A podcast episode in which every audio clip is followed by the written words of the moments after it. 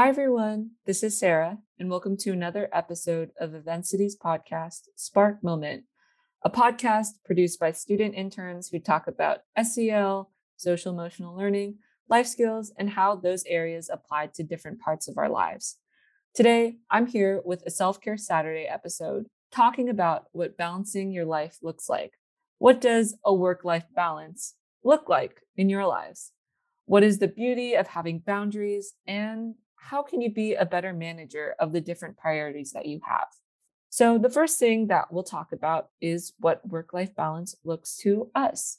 Work life balance can look very different across so many different individuals because of the different priorities and commitments that we have. For example, I have a lot of commitments at school. I'm involved in a lot of programs and leadership opportunities, and I'm also doing this Vivensity internship as well as my school commitments in terms of making sure that I am having a great academic status um, and maintaining those grades, as well as maintaining the relationships that I formed here in college, maintaining my friendships back home, maintaining my connection with my family. So, as you can probably already get into your head, I personally have a lot to juggle, and that may look very similar to all of you. For those of you in school, it might look like having a sports team that you have to be dedicated to, which I know can be practices basically on the daily. Or it can also look like a job that you have.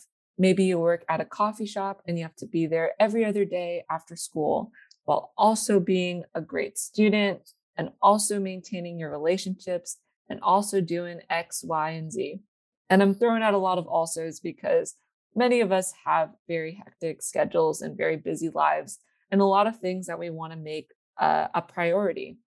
So it's very important when you're thinking about all of the areas that you have in your life, what exactly you want to prioritize. Um, because, in complete honesty, as much as I would have loved to have everything at an equilibrium, that is honestly not possible at all. There are some things that your time needs to be contributed to more than others for me, I think one of the biggest things that I've learned is that I need to put more effort into my relationships and giving more time to those so that I can watch them foster, so I can foster them and watch them grow and be involved in that whole process rather than just sitting back at my computer expecting just shooting off one or two texts to be the definition of maintaining relationships and um, focusing on my work. So I've had to do a lot of thinking about what exactly it looks like to uh, prioritize people over academics.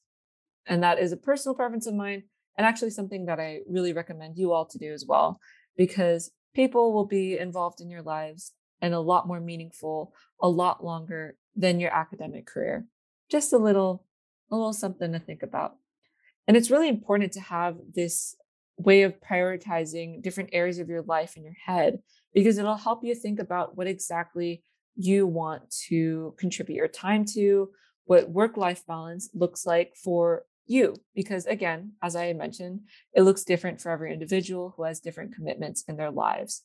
So, work life balance for me, I have found personally looks like contributing a good amount of time with my friends and family, which means giving them calls every, giving my family and friends back home calls as often as I can, spending meal times with my friends. And when it's school time, I focus on school. I don't feel the need to go out and hang out with people. Um, I just basically want to make sure that I'm balancing uh, those different areas my academic and my relationship life. So, as a high school student, or as any type of student, or as a person, balancing can be tough. And that's the bottom line. Why don't you all think about how you struggled with managing your priorities in recent years? And I know this can be a very hefty question to answer in your heads, but it is something very important to reflect on because I think our challenges are really definitive in helping us moving forward and thinking about what exactly a balanced life can look like for us. And another question that I would like to pose is thinking about how your priorities have changed over time. Personally, like I mentioned before, I've been doing a great shift from just being from just being a very academic oriented student to someone who cares and pays a lot more attention to the people around me. Uh, something that I'm very much still working on, but that is a huge part of my shift from what I was like in my early years of high school up until now as a college student. And when we're thinking about how our priorities have changed over time, another thing to reflect on is what caused those changes. And if you didn't have any shifts in your priorities, why have you maintained those priorities and why have they stayed the same? So for me, like I had mentioned again, relationships being more important, um, but still incorporating the importance of academics into my life. Um, I just realized that I was not being as connected with the people around me as I wanted to be. And my grades are doing really well, but my well being wasn't as great as I knew that it could be. So I made sure to take that into consideration and kind of shape my life around my needs and develop more of that balance, I guess. And that's exactly what I recommend you all to do as well shaping your life to your needs and exactly what you feel like is important to you. And many of you who are listening along and are students might find it hard to follow that advice. And honestly, I find it hard to follow my own advice when it comes to exam season and when you have loads of deadlines for whatever you're involved in.